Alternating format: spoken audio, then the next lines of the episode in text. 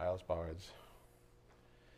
Dear Heavenly Father, thank you so much once again for this privilege, this wonderful honor to gather together as family, to break bread in the unity of the faith, Father.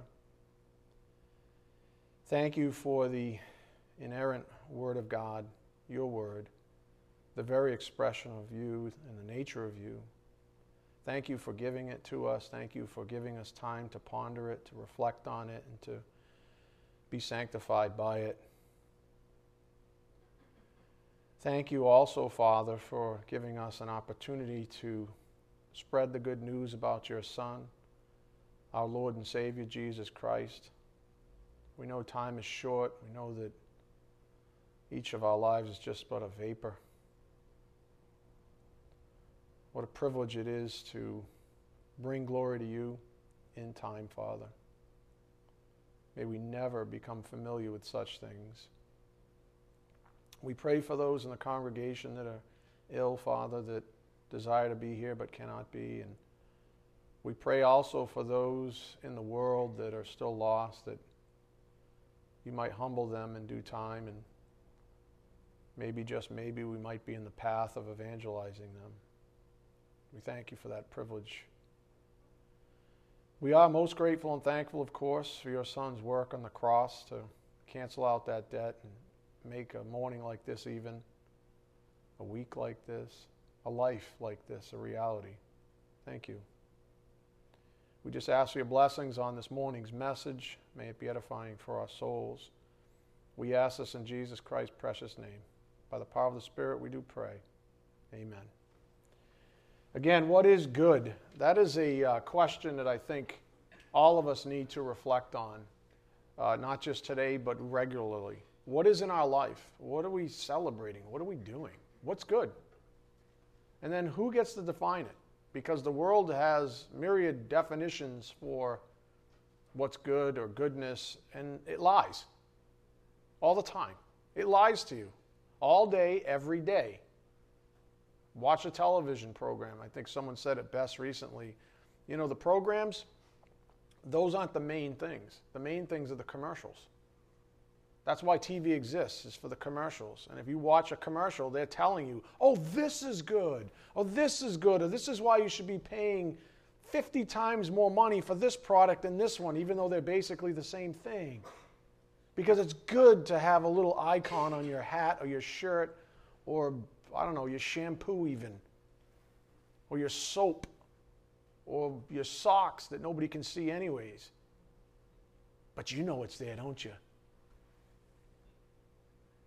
Those aren't good things. Those are lies. That's the whole point. But we'll get to that. You know what this is called right here? Can you see it? Thank you. I mean, it was kind of rhetorical, but now that you mention it. It's a, it's a sunset at Beaver, Beaver Tail Point in Rhode Island. Don't answer, DJ.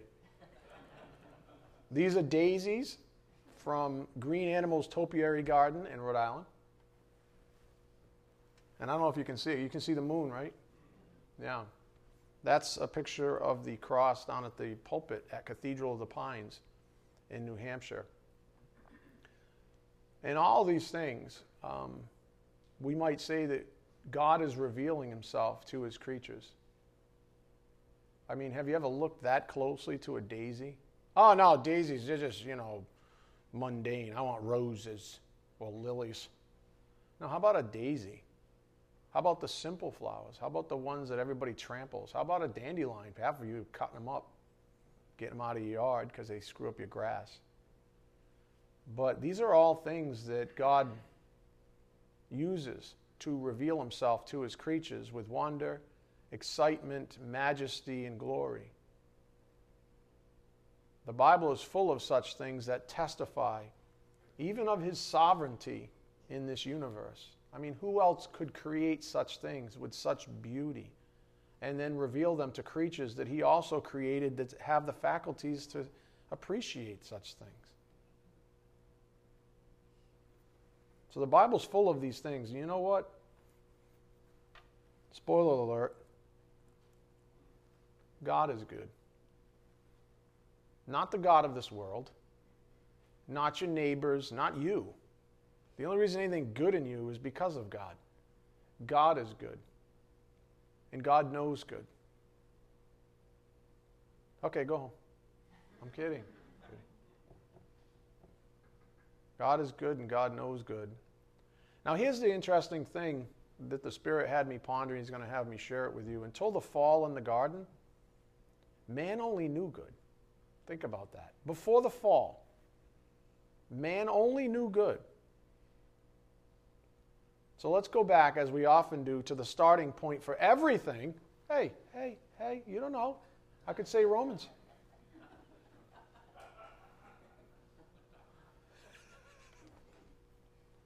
Let's go back, as we often do, to the starting point for everything that ever makes sense to us in time. It's true. Let's go to that time and place where things were simple and pure, even goodness, where the idea of good was pure and absolutely simple. And let's see what God has to say about good things. Okay, Genesis 1 1. Guys are so cocky.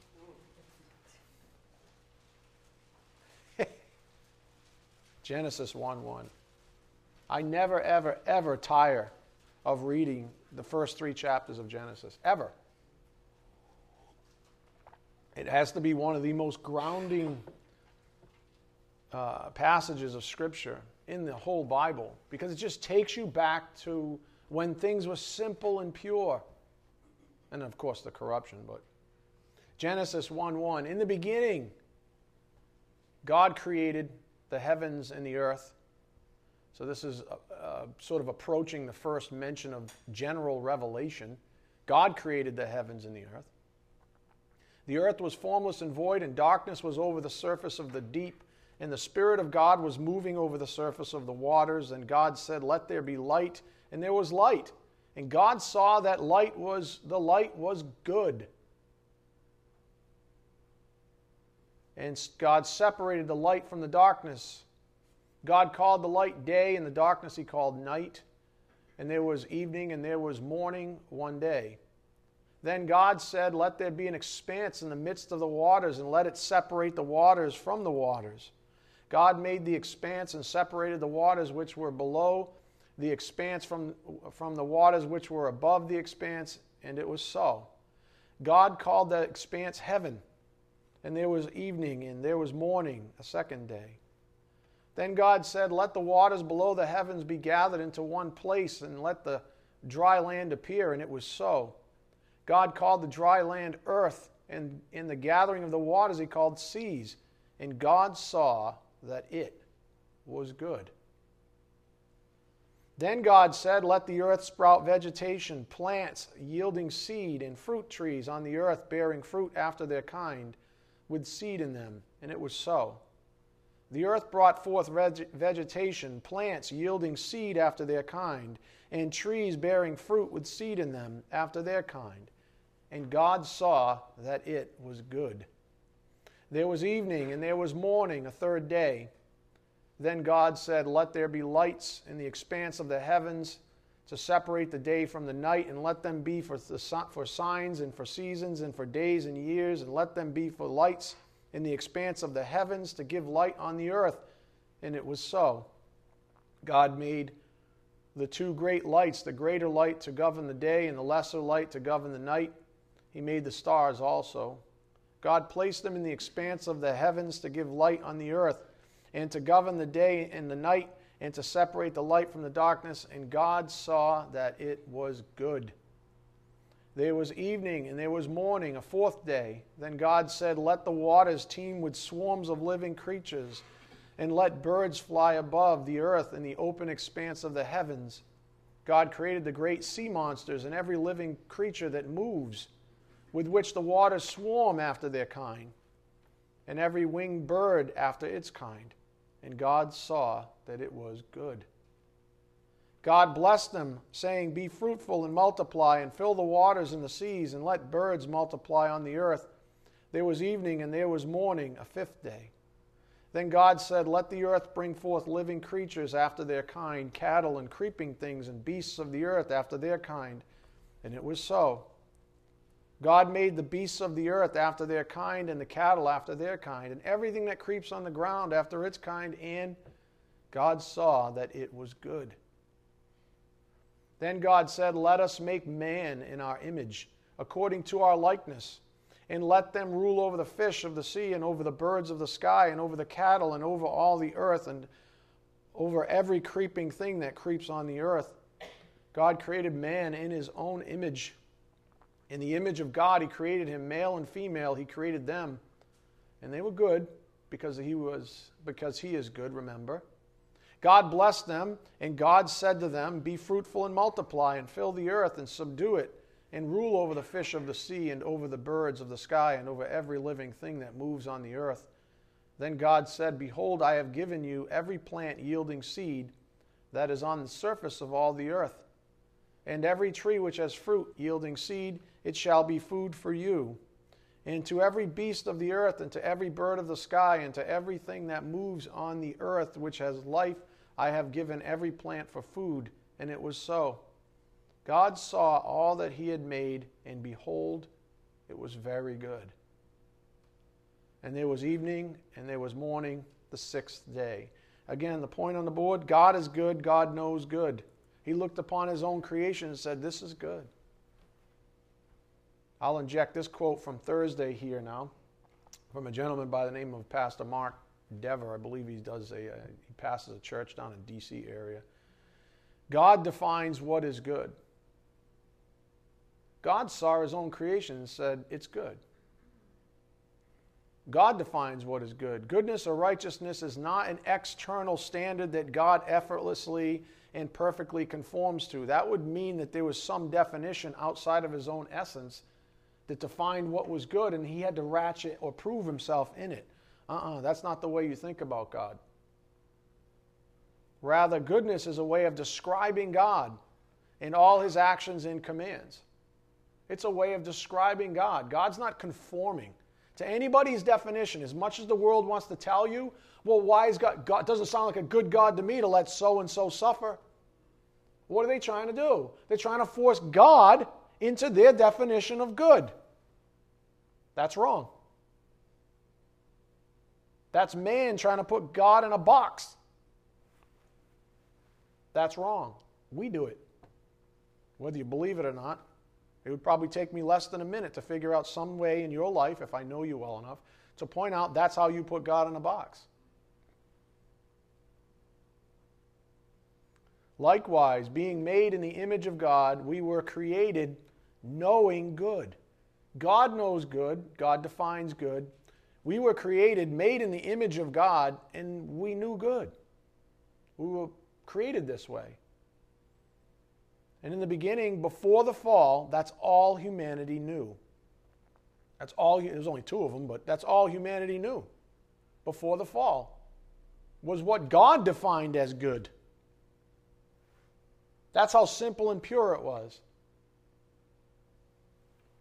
In the purest sense, all the first two humans were completely intimated with was with what God described as very good. In other words, they were created into this scene, this atmosphere, this environment that was, as God described, very good. And that's all they knew. How beautiful is that? How pure is that? That's all they knew, what was good, enveloped in it in a relationship that was purely good and unfettered. So there we have our purest standard for what we should be calling good. That's our pure standard for what we should be calling good. That's seen. Now, before we go any further, just reflect with me, because this is, like I said before class started, this is where the rubber hits the road. Some of you are like, yeah, yeah, yeah. Consider right now what the world defines as good? What does the world define as good? And we'll compare, let's say, before the fall, pre fall, versus today. What did Adam and Eve think was good before the fall? And what does the world say is good now? For example, is it really good to celebrate heroes and idols? Is that really good? Some of you are going to watch more than one football game today, and you're going to idolize some guy in a football jersey who could care less, probably, many times, not always, about your Lord. What are you doing? Even if you did care about the Lord, what are you doing heroicizing them, or, uh, uh, idolizing them? Is it really good to celebrate or idolize? How about, is it really good to celebrate perverted love? For example, and I'm not picking on this, but there's a multitude of perversions of love. For example, same sex marriage. Are we supposed to celebrate that? Are, are, seriously, are we supposed to be celebrating this? Oh, good for you. It's ungodly, but good for you. I'm happy for you. I'm not happy for you because it's ungodly. That's why I'm not happy for you. You're confused right now. You're perverted. What are we doing celebrating that? In others, even, if not ourselves. Is it really good to, quote, protect the mother by promoting abortion? When I say protect, that's what the world gives you as good. Oh, it's good to protect the mother that way. It's, it's to protect the mother. Is that really a good thing to, quote, protect the mother by promoting abortion, murder? Is that really a good thing? Is this what we're celebrating? The ability to what? I don't know. Or how about to live licentiously under the auspices of grace? How about that one? God's grace. Everybody loves grace. Licentiousness means basically I have a license to sin. Are we supposed to be celebrating? Is it really good to live licentiously under the auspices of grace? Is this what we're saying even from so called Christian pulpits? Is it really good? Grace is good, but I think that most people have grace defined wrong. It's perverted. It's in some kind of a little box that they tote around when they need it, like a get out of jail free card. Do you know what I'm saying? And it's all premeditated. It's like the morning after pill. Do you get what I'm getting at? Go have a one night stand and then, oh, well, just take the pill after I'm all good. Yeah, what did God say about that whole scene? Seriously, what did God say about that whole scene? But I have a pill, so it doesn't matter. It's okay. It's not okay. It's not okay to live licentiously, knowing that God's grace is going to pick you up, that God's mercy is right around the corner. We call that abusing grace. But the world says it's all good. Because now you don't have to worry about a, a little tyke bothering your, you know, your career as an up and coming woman. You understand what I'm getting at? These are the things that even from the highest offices in our own country are deemed good. We almost elected a woman that was for so called pro choice. And gay marriages and celebrating everything on the board pretty much. I'm not saying who we elected is much better, just different badness in many ways. Anyways, maybe the real question we need to be asking ourselves beyond the basic question, what are we celebrating, is something like this. How about, would Adam and Eve have celebrated such things before the fall? Look at the board. Would Adam and Eve have celebrated such things before the fall? In simple, pure goodness. The fact is that before the fall, such abominations wouldn't even have registered with them because they hadn't known the distinction between good and evil yet. But you get the point. Hold that thought. Go to Genesis 2 9. Genesis 2 9. I think a lot of people are afraid to go back to the simplicity and purity of devotion to the Lord. And where can we go? We can go before the fall, where it was simple and pure devotion to the Lord God. I think a lot of people are afraid to go there because it's such a blinding light on their own life.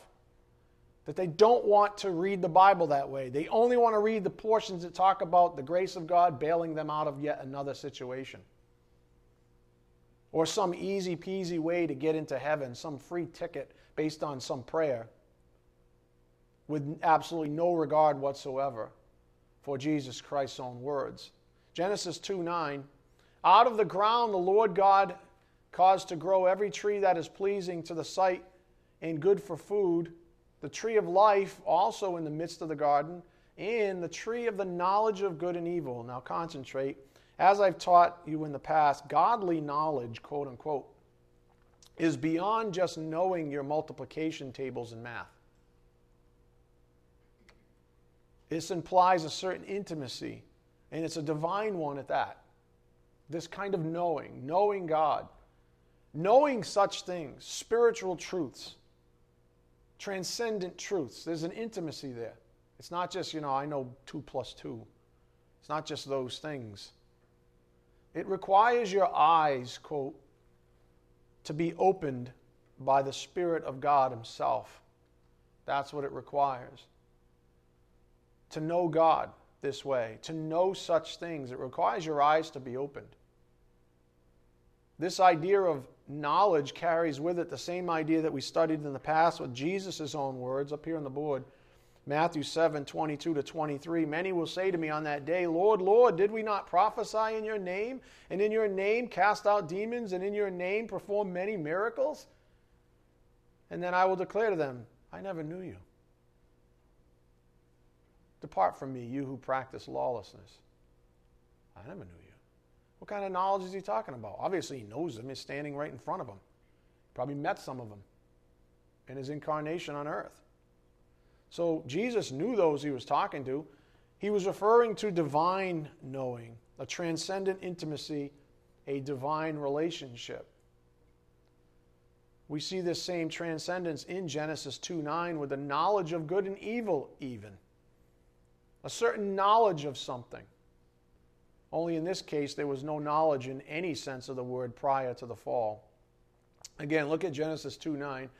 Out of the ground the Lord God caused to grow every tree that is pleasing to the sight and good for food, the tree of life also in the midst of the garden, and the tree of the knowledge of good and evil. I'll give you something from a gentleman by the name of Matthew Poole on Genesis 2 9. To man who by the use of it would know to his cost how great and good things he did enjoy and might have kept by his obedience, and how evil and bitter the fruits of, di- of his disobedience were to himself and all his posterity. So it seems to be an ironical denomination, QD, I mean, it's, that's Latin for quasi dicta, as if to say, You thirsted after more knowledge, which also the devil promised you, and you have got what you desired more knowledge, even dear bought experience. In other words, you got what you asked for. God said you would die. You fail this test right here, dying, thou shalt die. You will die spiritually on the spot, becoming a sinner, and you will also die physically as a result, as a byproduct, even. And that's exactly what they did. Satan lied to them, and they bought the lie. And there goes simplicity and purity. And you can kind of recollect on this in your own life. If you stop buying lies, there goes the simplicity and purity in, in your own life, even in terms of your own sanctification as a believer. Again, after God declares his creation very good, he puts before Adam and the woman a simple test. In verse 9, it says, The tree of life also in the midst of the garden, and the tree of the knowledge of good and evil. After this, Satan, so God puts this test in front of this pure situation, in the midst of this pure situation. Satan slithers along, and instead of the woman thinking with a good heart, she allows Satan to do a little thinking for her. Does that sound familiar to you? What happens when the world does a little thinking for you? Isn't that when you get in trouble? When you let somebody else start doing your thinking? When you let somebody else start convincing you that this is okay and that's good and this is good and that's good, and instead of consulting the Word of God, you go, okay. Seems to make sense at face value. And since I'm a lazy slob, I'm just going to believe you. And let's start down this wretched road together.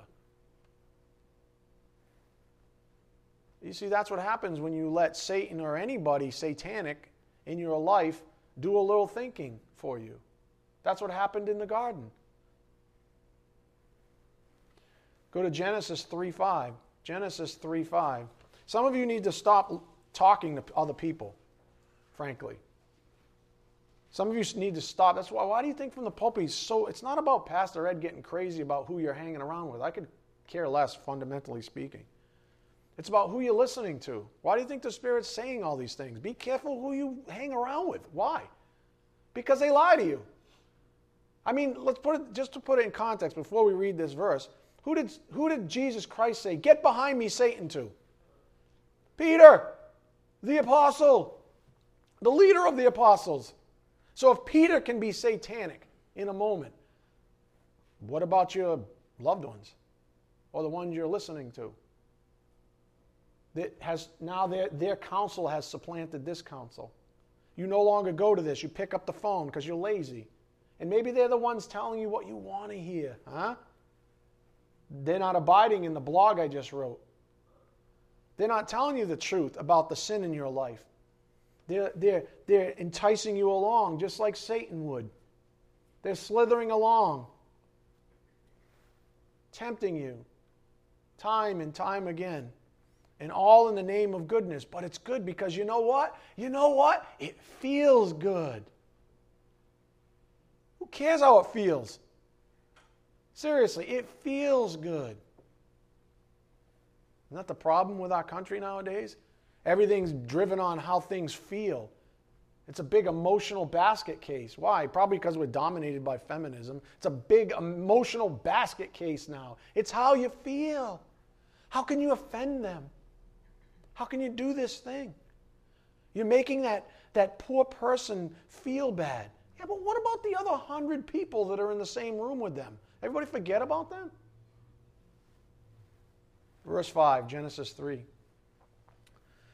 For God knows that in the day you eat from it, your eyes will be open. This is the lie. God knows that in the day you eat from it, your eyes will be opened and you will be like God. That's the lie. Not that your eyes, I mean, their eyes were opened. Knowing, same Hebrew word as before, good and evil, up here on the board. Again, knowing good and evil, this implies an intimacy that was unknown, inexperienced by humanity before the fall. The serpentine lie was that it was good, quote unquote, to know good and evil. That was the lie. You want to know good and evil. God's lying to you. He's holding back on you, you see? He's holding back. To live in it, to abide in it, to forfeit the so called, so called ignorance of the purity of faith and worship. Do you ever get that sense that people think you're ignorant? because your faith is pure? Do you say, I don't care what you say, this is my Bible and this is what I live by. This is what I want to live by. This is what I'm trying to live by. This is what I adore. And they go, I guess if you need that, you must be ignorant because science and existentialism and all these other theories and even religions say differently. But there's an idea in the Bible knowing good and evil, being intimate with it. Obviously, good and evil already existed because Satan had already fallen, right? God already knew it. Through temptation, sin was born and mankind moved from the sphere of life to the sphere of death. For in that latter sphere, there is no longer a pure faith and worship of the singular God that is good. But here's what I want you all to dwell on right now the great deception throughout human history is that goodness is perversely defined. That's what the Spirit's getting at here. What say you of good? What's the message title? What is good and who gets to define it? Throughout human history, goodness itself is perversely defined. For example, as Paul wrote most fundamentally on the topic up here on the board, 2 Corinthians 11:3, but I am afraid that as the serpent deceived Eve, we just read that, by his craftiness. In other words, he did thinking, she allowed him to do a little thinking for her. Your minds will be led astray from the simplicity and purity of devotion to Christ. Some of you just need to stop thinking. Seriously.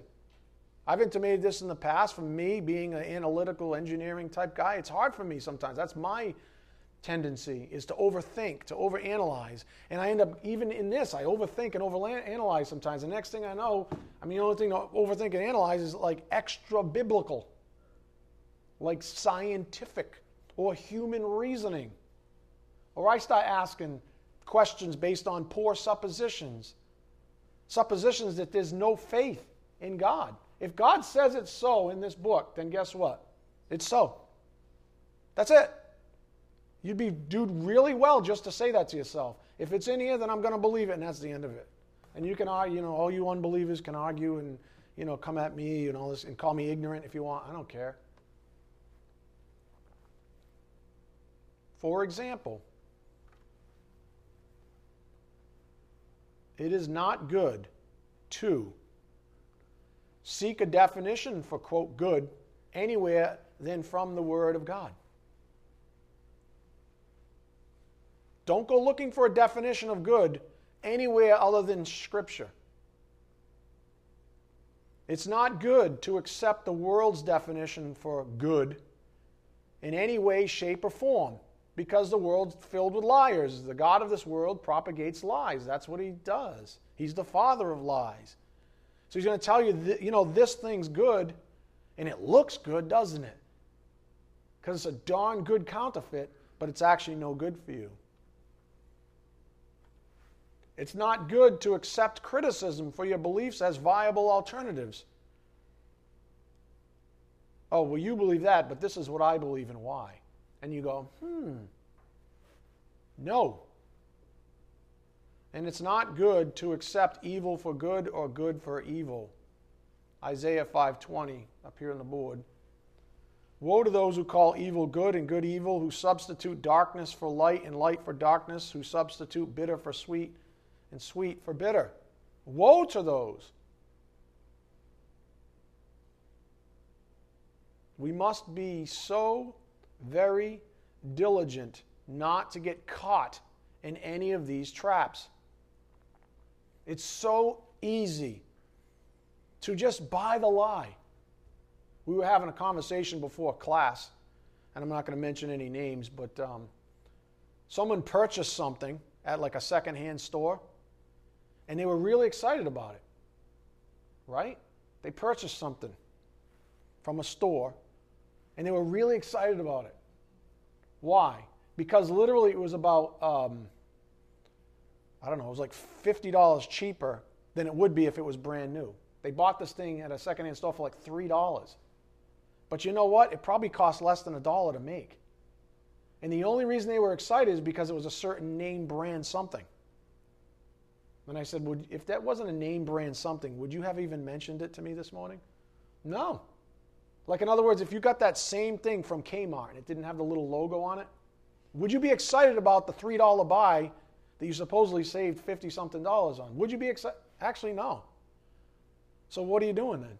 You think it's actually good to be an idolater. You think it's actually good to pay an exorbitant amount of money for something that some Chinaman made for a dollar. Why? Because of commercialism and idolatry.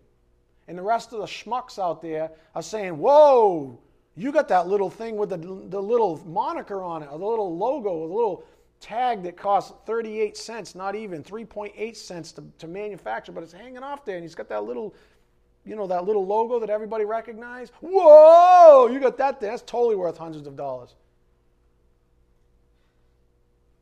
It's the same, and I'm not picking on smokers, but it's the same argument that people make. It's almost like you're saying, I'm going to spend $10 a pack to kill myself. I'm going to spend hundreds of dollars or $50 on something that would cost three to show myself an idiot, to show the world that I'm an idolater. Can you believe that? And you tell me that you don't understand what good, you understand the definition of good. Think about what Adam and Eve would think about such things. Would they be boasting about such things? Not a chance. It would be foreign to them completely. Like, what? It wouldn't even register if, you understand what I'm getting at. It's the funniest thing. People spend hard earned money to prove to the world that they're idiots. I mean, who the hell spends 10 or 12 dollars so they can rot their lungs out?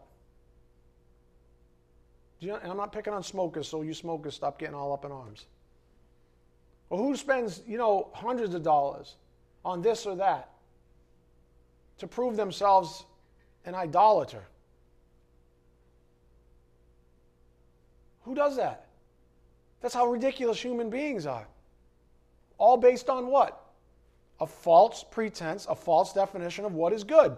It's actually not good to say to the world, I'm a stinking idolater. That's not good. It's not really good to say to the world, I'm an idiot. Oh, by the way, I'm a Christian. I'm a Christian idiot.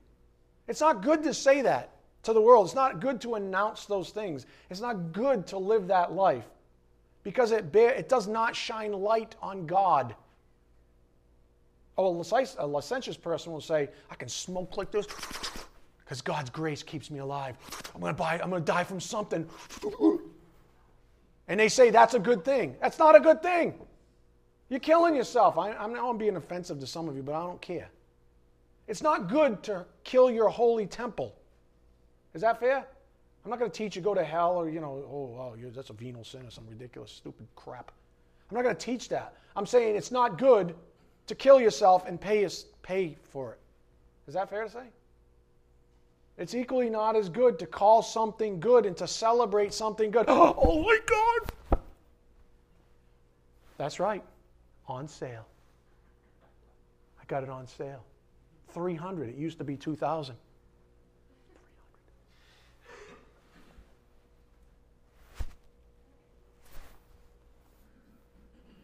I'm not worthy. You're my new idol. What do you think of my new wheels? That's what Billy has. He bounces when he comes in the parking lot, nobody sees it. Brenda's like, go, baby. I'm kidding. Do you understand? Look at my ground effects. Who's that for? Is that for God? God's into ground effects now? I'm serious. What's God into?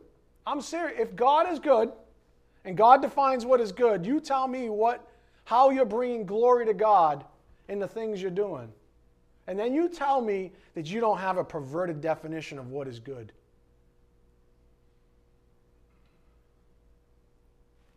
Is it not obvious?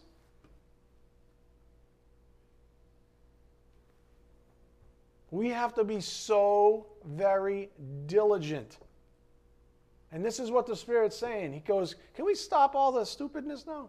Can we stop pretending and patting each other on the back? And can we stop celebrating ridiculousness in our lives and complimenting each other for actually purchasing foolishness?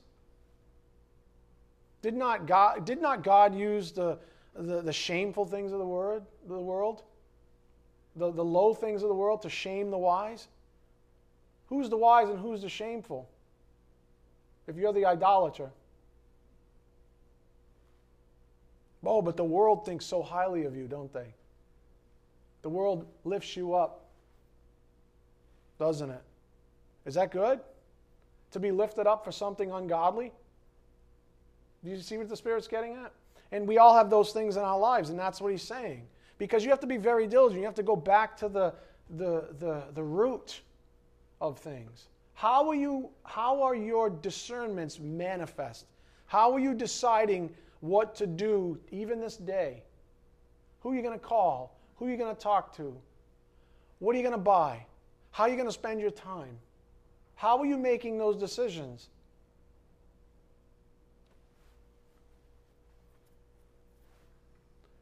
So, if you read between the lines with the Spirit's presentation of wisdom and truth to you this morning, you'll see it very clearly up here on the board. The quote, good litmus test. It is very sobering to analyze our own definitions for good. And don't think you're alone. I do it all the time. I have to step back and go, is that even good? Is what you're doing good right now? Nope. Ugh.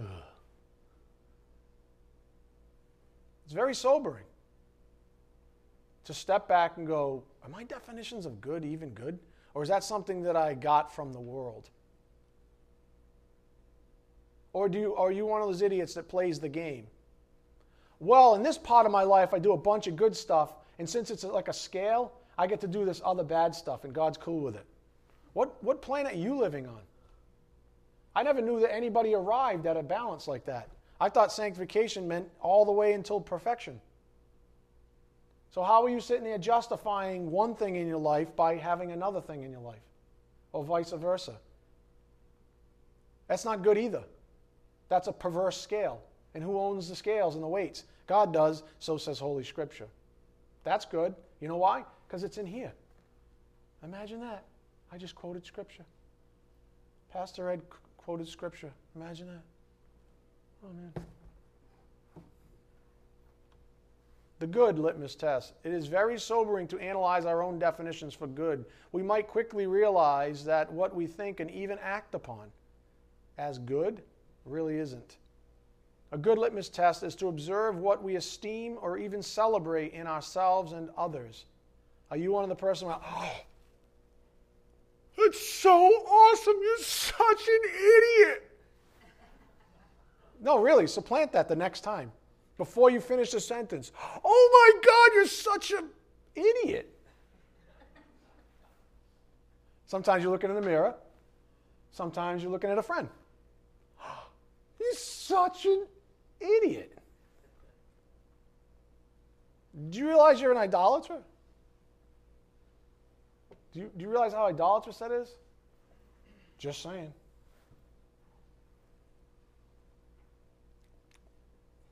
Pretty quiet in here. I know, right? Because he doesn't let up. And that's what's beautiful about, at least this pulpit. He won't let up. Why, would, why should he let up? He's the perfect God of the universe. Why would he let up? Why would he accommodate you like your weak, pathetic spouse or friends or whoever it is you hang around with? Why would he want to accommodate you? I've already taught you that. God doesn't accommodate man. He's not in the business of saying, Oh, I know I'm holy, almighty, and sovereign and have every right to do anything I want to do in absolute format. I'm that guy, but I'm going to make a special case for you because you did so good this weekend, little Johnny, that now I'm going to give you a free pass this afternoon. Don't work that way. God's not into celebrating after the fact. Like the Bible says, are we going to celebrate doing what we're supposed to do? You know, there's a whole parable on that.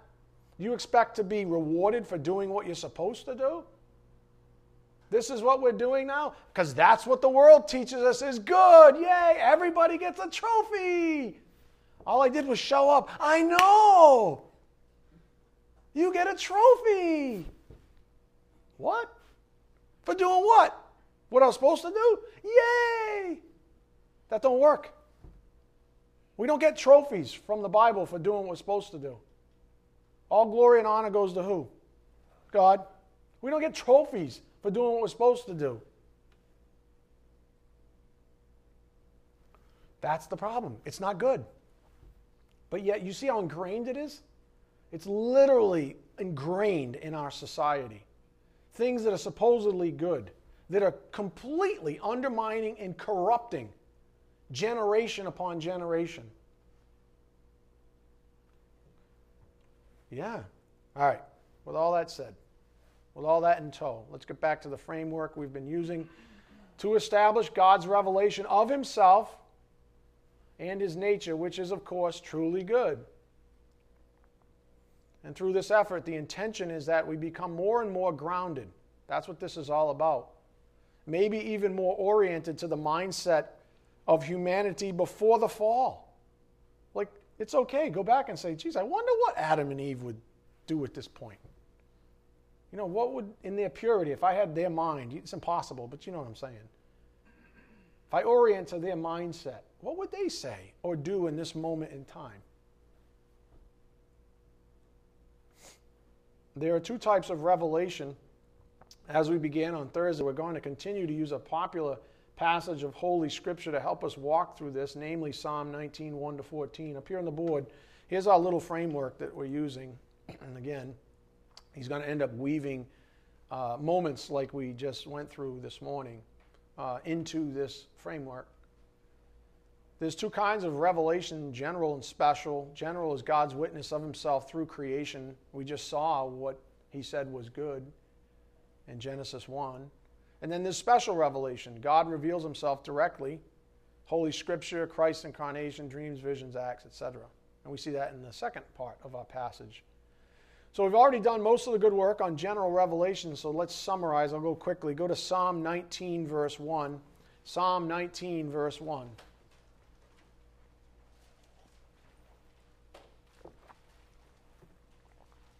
So you got a lot to think about already. I could have stopped right there. I can't believe it's been this long already, but I could have stopped right there. But nonetheless, he wants to plug on. You got a lot to think about though, about what you think and what you define as good.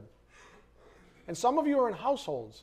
You have to understand that too. Some of you are single, live alone. Some of you are in households, which means that the two of you actually have to contemplate this thing. And the two of you, like my blog said and wrote, the two of you have to actually check each other once in a while and say, hey, honey, uh, that's not really good. That kind of thinking, that kind of unforgiving heart, that kind of wretchedness, that kind of idolatry, it's not good. We, maybe we should think about, as a team here, maybe we should think about not doing those things. Do you know what I'm saying? Some of you in relationships that are like that, especially in the household. Some of you have friends that you hang around with that consistently want you to celebrate ungodliness in the name of goodness. Psalm 19:1. The heavens are telling of the glory of God. Again, this is uh, general revelation. The heavens are telling of the glory of God, and their expanse is declaring the work of his hands. Day to day pours forth speech, and night to night reveals knowledge. There is no speech, nor are there words. Their voice is not heard. Their line has gone out through all the earth, and their utterances to the end of the world. In them he has placed a tent for the sun, which is as a bridegroom coming out of his chamber. It rejoices as a strong man to run his course. Its rising is from one end of the heavens, and its circuit to the other end of them, and there is nothing hidden from its heat. We also noted uh, on Thursday, go to Acts 14 17. Acts 14 17.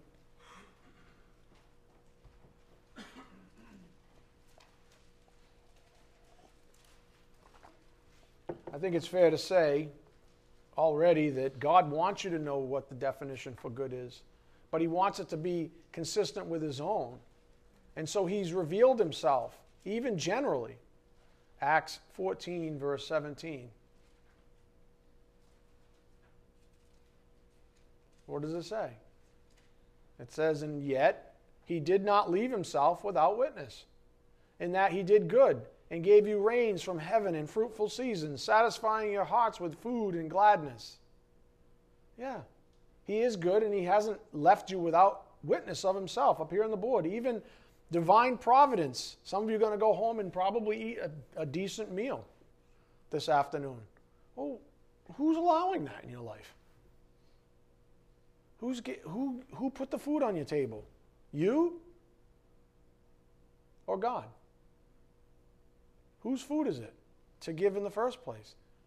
Yours or God's? Some of you like, it's mine. I cooked it. God didn't cook it. Was God here? I was stirring the batter. I put the eggs in for my souffle, if there's eggs in souffle. Is there? Anybody? Somebody. Does anybody cook anymore? I put the thing in the microwave. Better? I peeled the thing back, put the fork hole in the top. Is that better? Some of you are like, yeah, that's me. God wasn't there. It was me and General Electric spinning. Even, oh, you want to look at it that stupid? That's divine providence too. Who's cycling the electrons through there? Who's keeping up the physics so the electrons can bounce off your food and vibrate the molecules and heat them up? Who's doing all that and upholding it by the word of his power? The Lord is. Divine providence. This is a part of general revelation as described in the Bible. The fact that nature provides for us is indicative of God's intrinsic goodness. He did not leave himself without witness. Go to Acts 4, uh, 17 24. Acts 17 24. Again, I'm going quickly. These are points of review. God's general revelation in view. If we're going to talk about what's good, we should know about the one that is good. Acts 17 24, the God who made the world and all things in it. And what did he say? And this is very good. So he's revealing something intrinsically good to us, you see. The God who made the world and all things in it, since he is Lord of heavens and earth, does not dwell in temples made with hands, nor is he served by human hands, as though he needed anything, since he himself gives to all people life and breath and all things. And he made from one man every nation of mankind to live on all the face of the earth, having determined their appointed times and the boundaries of their habitation, that they would seek God, if perhaps they might grope for him and find him, though he is not far from each one of us. For in him we live and move and exist as even some of your own poets have said, for we also are his children. Being then the children of God, we ought not to think that the divine nature is like gold or silver or stone or fancy idolatrous uh, uh, articles of clothing or, uh, you know, fill in the blanks. I don't know. Whatever it is that you're idolizing these days, whatever you're defining as good, whatever you're celebrating as good nowadays an image formed by the art and thought of man.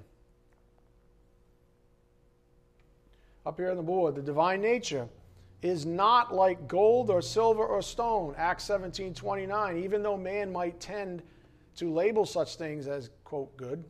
The goodness of God transcends such things. We also considered the following in support of the concept of general revelation up here on the board. Romans 1:20 For since the creation of the world his invisible attributes his eternal power and divine nature have been clearly seen being understood through what he has been made you understand his eternal power and divine nature his invisible attributes these are the things that are clearly seen how through general revelation understood through what he, he has been made so that they are without excuse in other words you can't say there's no god and you can't say that he didn't reveal his invisible attributes, his eternal power, and his divine nature. Why? Because his creation speaks these things to every human being. Otherwise, he'd be unjust. If he doesn't evangelize everybody, he has no right sentencing any person to the lake of fire. So he reveals himself. He's created us able to understand such things. Romans 10:18 on the board. But I say surely they have never heard, have they? Indeed they have their voice referencing the heavens from Psalm 19:4 has gone out into all the earth and their words to the end of the world. Again, our anchor passage for general revelation in our framework is Psalm 19:1 to 6 as per our message title, what is good and who gets to define it? Up here on the board. The simple fact is that every person who's ever lived has known that God exists at some point in their lives. Every single person who has ever lived understood this and understands this. Ever. Otherwise, God would be unjust. So even a person who says they're an atheist or an agnostic, they're lying. They're without excuse. That's the truth. So we have to remember that it is God's intention and it's very simple, right up here on the board. 1 Timothy 2 4. God desires all men, that means all men and women, to be saved and come to the knowledge of the truth. That's his intention. So he makes himself known to everyone. That's how it works. God's intention is to reveal himself as the sovereign. Listen, I'm going to give you some big picture perspective. God's intention is to reveal himself as the sovereign over his own kingdom. The Bible calls this the kingdom of God or the kingdom of heaven, as per the gospel books.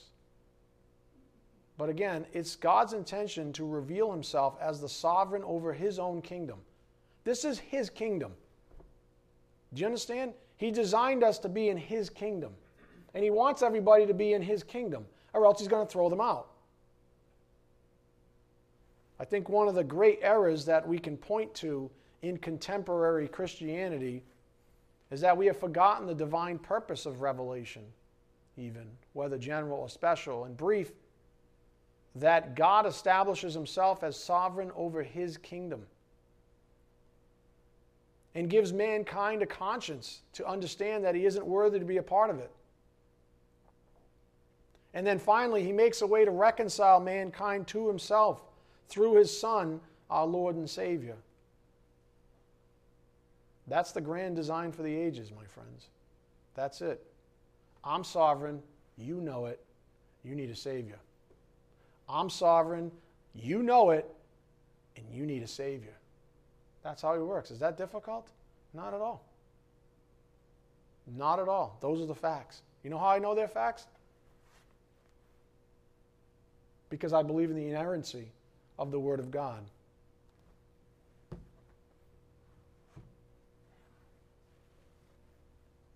So that's the grand design for the ages, and that is precisely what God intends to reveal to his creatures. He wants you to know these things.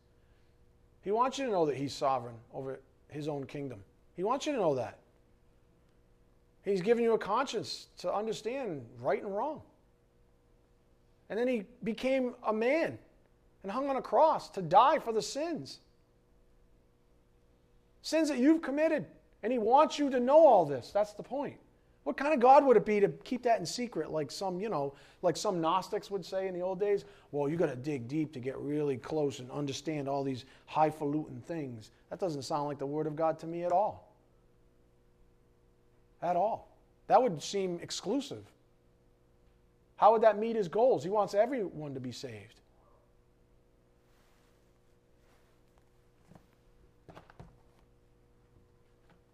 It's actually very simple.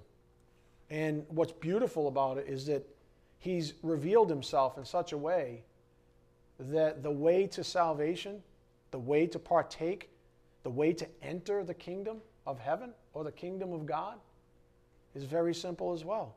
It's through his son. He made it all easy. That's what grace is.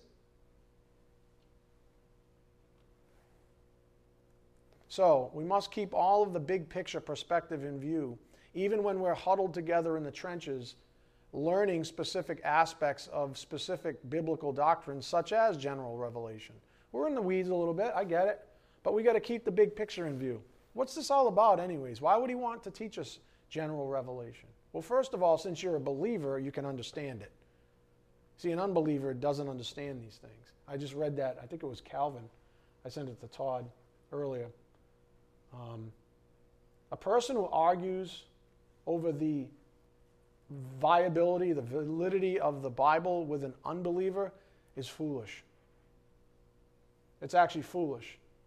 It's not time well spent at all. Why? Because your eyes are opened by God the Holy Spirit. That's how it works. Not you arguing with people. Do you, does that make sense? If you're interested in that quote, uh, shoot me a text or an email. I'll send it to you. Actually, I put it on the social network if you're on there. Consider the following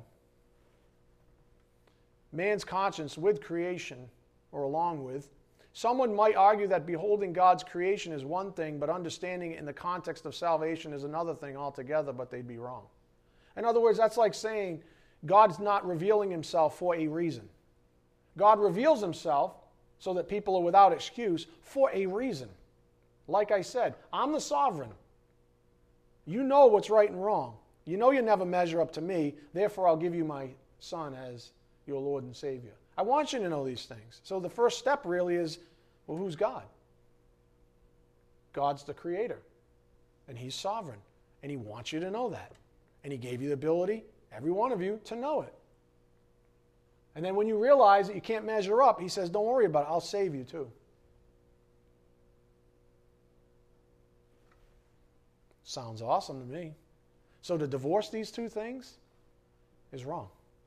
They presuppose that God hasn't instilled a conscience in man, as if you know man could go, "Wow, there, there's a God, but I don't think that I'm little or wrong or a sinner or anything like that." God wouldn't do that. In other words, in light of God's glory, it's impossible for man's conscience not to be convicted. Go to Romans 2:14 quickly. I got to pick a spot here. I'm not going to make the end, I don't think. How's everybody doing? Everybody hanging in there? All right. You learned how to pace yourself. I see a much smaller row of coffees up front here, just saying. Romans 2:14 For when Gentiles who do not have the law do instinctively the things of the law, these not having the law are a law to themselves, in that they show the work of the law written in their hearts, their conscience bearing witness, and their thoughts alternatively or alternately accusing or else defending them, on the day when, according to my gospel, God will judge the secrets of men through Christ Jesus. The point is up here on the board. God uses his witness through creation, along with the conscience he has designed and installed in every man, to convict them of their humble estate before the sovereign God of the universe.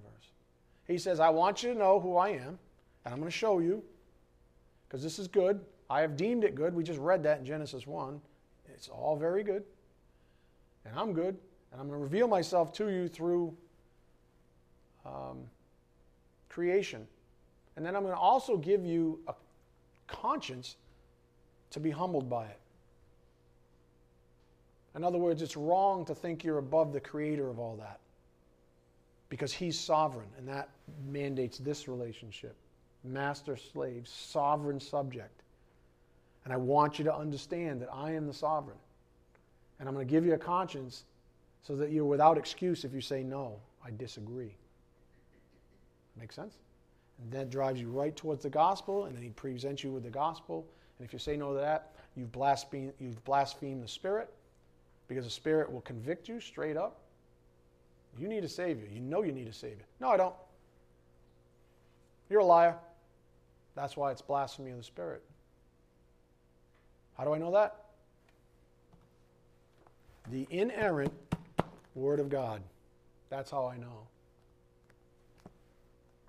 Consider the fact that our Creator has put the idea and even the word of forever in our hearts. Consider the fact that our Creator has put the idea and even the word of forever in our hearts. Solomon states that God has placed an understanding of eternity in the heart of man, even the unregenerate. So, just to bring these things together up here on the board. We did this good work on Thursday up here on the board. On general revelation, God witnesses to himself through creation, Romans 1:20. God creates man with a conscience, ability to know right and wrong, Romans 2, 14 to 16. God sets eternity in man's heart, Ecclesiastes 3:11. So it is inescapable truth when you synthesize these three realities. Again, Solomon said in Ecclesiastes 3:11, "He has made everything appropriate in its time. He has also set eternity in their heart, yet so that man will not find out the work which God has done from the beginning even to the end." We might summarize Thursday's capstone principle this way: God saves. He purposely reveals his own glory through creation to creatures, man, that have the God given faculties to comprehend it. To the humble man, this is the repentance part of the gospel, at least what leads them to it. The faith part is in Christ, our Redeemer. Even Job knew that, and he lived long before the incarnation of Christ. Job 19:25 on the board. As for me, I know that my Redeemer lives, and at the last he will take his stand on earth. And then one final warning I'll give you from Thursday, and I wanted to get to this before closing. This is why I rushed. General revelation is not the gospel. Nowhere in the Bible does it say just because we see nature that we're saved by understanding that the sovereign God exists. There has to be a solution to the problem. The idea is that drives you to the problem statement, the correct one, that you need a Savior. So people are not saved by realizing there's a problem based on the relationship between sovereign and subject. We're not saved by that. That helps us realize the problem statement in full force. That drives us to the need for the gospel. But do not make that mistake of thinking people can be saved by looking at a mountain, because that doesn't save people. Christ saves, God saves through his Son. So says Scripture. Up here on the board. The Bible clearly speaks what it is, and then it's, oh, excuse me, the Bible clearly speaks to the fact that a person must believe in Christ to be saved. I think I'll end there. We've done an awful lot of talking, a lot of discussion about um, the revelation of God and why He does it. And I hope you keep that big picture that God is the sovereign over His kingdom. And He's, the design is that He's given us each a conscience, even an unbeliever, so that they were without excuse if they reject the truth about Him as sovereign over His own kingdom. And then He's provided our Savior that's, in a sense, the gospel, isn't it? Reloaded again. Because repentance happens in the first half of that equation, and saving faith happens in the second part. That's the whole good news, though. That you understand? That's the whole good news that God saves. But do not be confused before we go. The Bible clearly speaks to the fact that a person must believe in Christ to be saved. Amen? Miles Bards. Dear Heavenly Father, thank you so much once again for giving us clarity on the truth that, the Holy, that your Holy Scripture sets forth, that your Spirit inspired even, so that we might be equipped to take these things that we've learned out to a lost and dying world, Father, that needs these things so desperately. We just ask for your grace and your mercy and your patience in doing so. And we ask these things in Jesus Christ's precious name. By the power of the Spirit, we do pray. Amen. Thank you.